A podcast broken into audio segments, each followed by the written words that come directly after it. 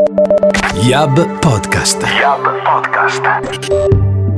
Riesci a immaginare un lockdown senza il digitale? È online che abbiamo trovato informazione costante, film, video, giochi, musica con cui passare il tempo e strumenti per videochiamare le persone a cui teniamo. Grazie a queste possibilità, anche i più avversi alla tecnologia si sono convinti della potenza del digitale e hanno deciso di trasformarsi in utenti. Questo ha creato una crescita del tempo speso online, che non è certo passata inosservata alla industria della pubblicità digitale, e ha creato al suo interno una serie di opportunità e contraddizioni. La brand safety è stata intesa nel modo giusto? I media digitali emergenti sono già abbastanza maturi per investirci? Questioni che si aggiungono agli hot topic di cui già si parlava inizio anno, come il tramonto dei cookie di terza parte e la trasparenza all'interno dell'ad tech. In questo episodio di Yap Podcast abbiamo fatto un punto sul digital landscape con Konstantin Kamaras, co-founder e chairman emeritus di Yab Europe. Back in March, industry had a lot of topic to discuss yet. What was the digital advertising scenario at the beginning of 2020? We were obviously dealing not with a different time, virtually with a different world, if you think about it. Uh, scenarios were uh, very optimistic, and um, digital was looking to follow its steady trajectory of growth and to move in uh, into yet higher levels. Now, as with everything, this uh, has uh, in many ways been modified. Now, there's two interesting things here, though. One is that despite the severe uh, hit that the economies uh, of the Western world have taken, and despite the fact that you're looking at uh, significant advertising declines. Digital is the channel that is less affected than uh, all the others. And secondly, there are some areas in digital that may even show uh, positive revenue growth and not just, let's say, a smaller decline than the others. For instance, social or, for instance, spending that's performance driven, uh, given the shift to more e-commerce led uh, advertising. And in that way, come back, if you like, to the axiom or the truism that the pandemic, like many crises, acts as an accelerator. Perhaps it is uh, a similar case also here and also uh, including digital. There are several things that are unique to the situation, but I think that digital uh, will come out or is coming out uh, in a relatively decent shape. So, in the last six months, the priorities of advertising industry experienced a revolution. One of them is the shift from brand safety to brand suitability. What does it mean for publishers and for advertisers? Well, yes, absolutely. There's been a, a shift in conversation. However, uh, I don't want to sound a bit negative, but this is a discussion that needs to be further clarified. Of course, we all witnessed the extreme and heartbreaking for some paradox back in the spring when publishers trusted news brands uh, that citizens in a democratic society rely on for their information to guide them through their daily lives, even more uh, in a time of a pandemic, were starved of advertising revenues. Why? Because of crude brand safety techniques that were blocking publisher pages this was something that upset, quite rightly, I would say, a lot of people.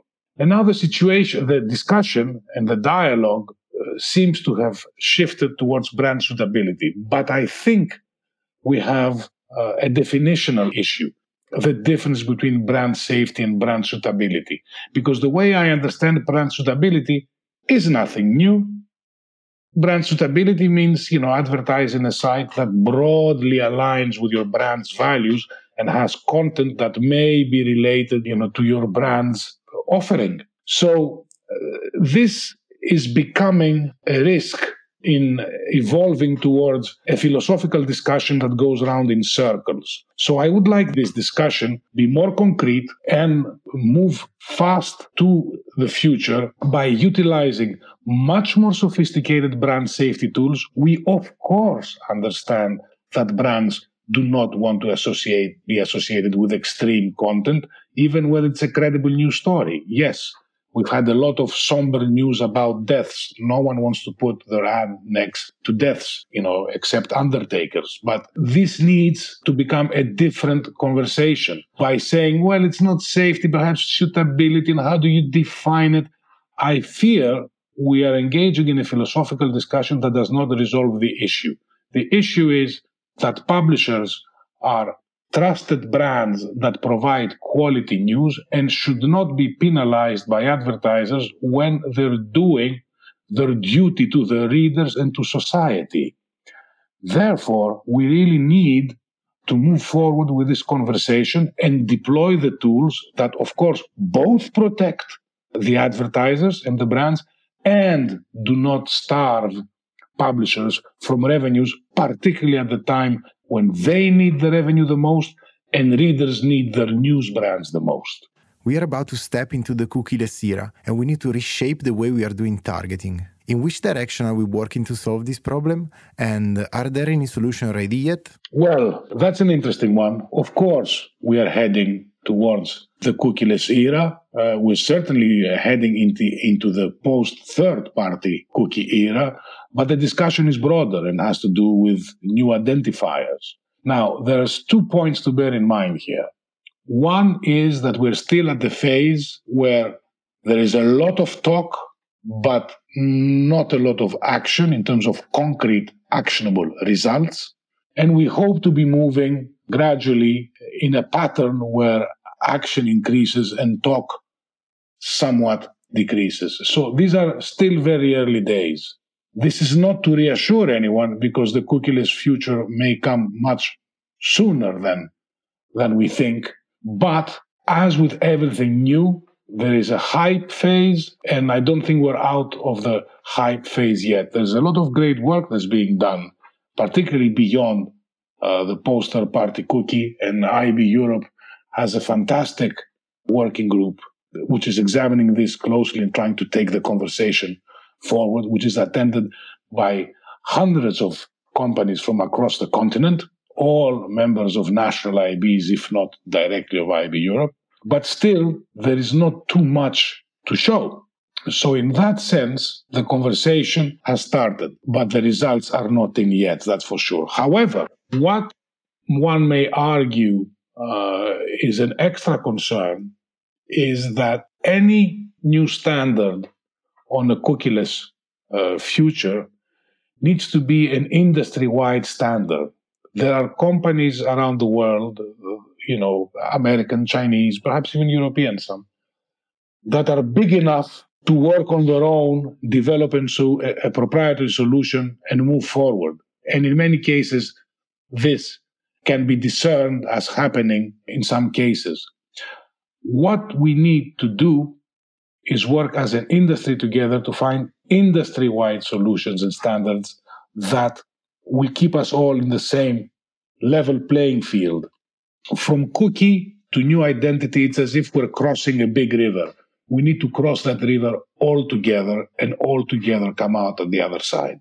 So this is an issue that requires a different, more for the benefit of the industry, if you like, uh, sort of thinking than, than stricter competitive behavior. Recently, IAB Europe released the Attitude to Programmatic study that uh, point out the concerns of the industry about the transparency issues. How are we addressing this problem?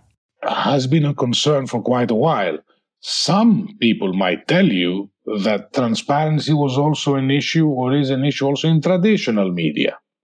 So I don't think there ever was a time where you had 100% transparency. But of course, with digital and the, multi, and the deployment of technology and the multiplication of intermediaries, this can become an important issue.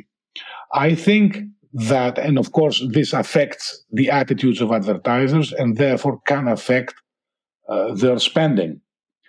I think that there are several elements at play. And what is important is to highlight the work that national IABs have been doing in this direction, particularly the largest ones, among which is certainly IAB Italy by launching national initiatives that look at issues of brand safety, viewability, invalid traffic, even ad clutter, and facilitating if you like, the move of the industry, the transition of the industry uh, to a much better, much cleaner, and much more valuable ecosystem. So I think there's a lot of progress being made there. I think, on the other hand, the work that IAB Europe is doing with the transparency and consent framework is absolutely pioneering in terms of uh, creating a standard which, as I was saying earlier, is industry wide and concerns everybody. It doesn't leave anyone out. It gives the possibility to everyone to participate and adjust to the new regulatory environment. So I think that everything that comes from industry organizations, be it IAB Europe or national IABs, including IAB Italy, is very much in a positive direction. And this, for instance, is demonstrated by the fact that in national IAB schemes, you have third party verification. Third party verification means transparency. What sometimes can be concerning is that the same demands that come from advertisers about transparency are not always applied to all players with the same level of strictness. So this is something uh, that we need, for instance, to examine. There are sellers of ad space that accept third party verification. There are sellers of ad space that are much slower in accepting third party verification because they already feel very strong. They feel that they're strong enough already. So, yes, transparency. Yes, industry organizations are making a big difference, both at European and at national level. But this is, if you like, a preference that needs to be applied consistently and across the board. Connected TV got a big push in usage and penetration during the lockdown. Is the system ready to be adopted as a new media, or uh, are there some parts that need to be built up? Well, I'll tell you what, there is an incredible contradiction here because, on the, of course, as you quite rightly point out, connected TV, as we have, we were for quite a while locked in our own apartments, and God knows what's going to happen this winter. Um, of course, usage has increased. Therefore, advertisers see uh, an important opportunity. One would have expected that the problem that connected TV has would have kept back this growth. It's still a very fragmented marketplace. It's fragmented in terms of measurement, cross me, cross channel, if you like, measurement.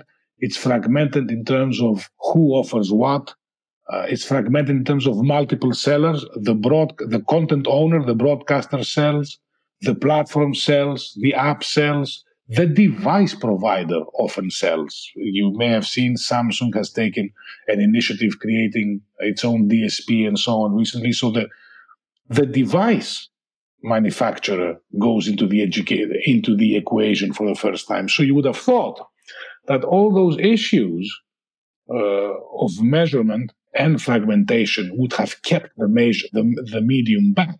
But the fact of the matter is that ad spending on connected TV is growing impressively, and it makes one wonder what will happen when the measurement and fragmentation issues will be resolved.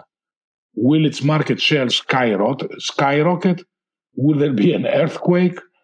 Will all other channels dry up? Because if it's growing so steadily and so healthily, with all those issues that in theory keep it back, it makes one wonder what will happen when these when these issues are going to be resolved. So you have high expectation about the future of connected TV, but uh, do you see any other rising stars in the digital media landscape? I'll, I'll tell you what I think. Uh, first of all, connected TV is very quickly is going to go from a rising star to the 500 pound gorilla in the room. If we're going to talk about rising stars, I think audio is a very interesting uh, medium to monitor.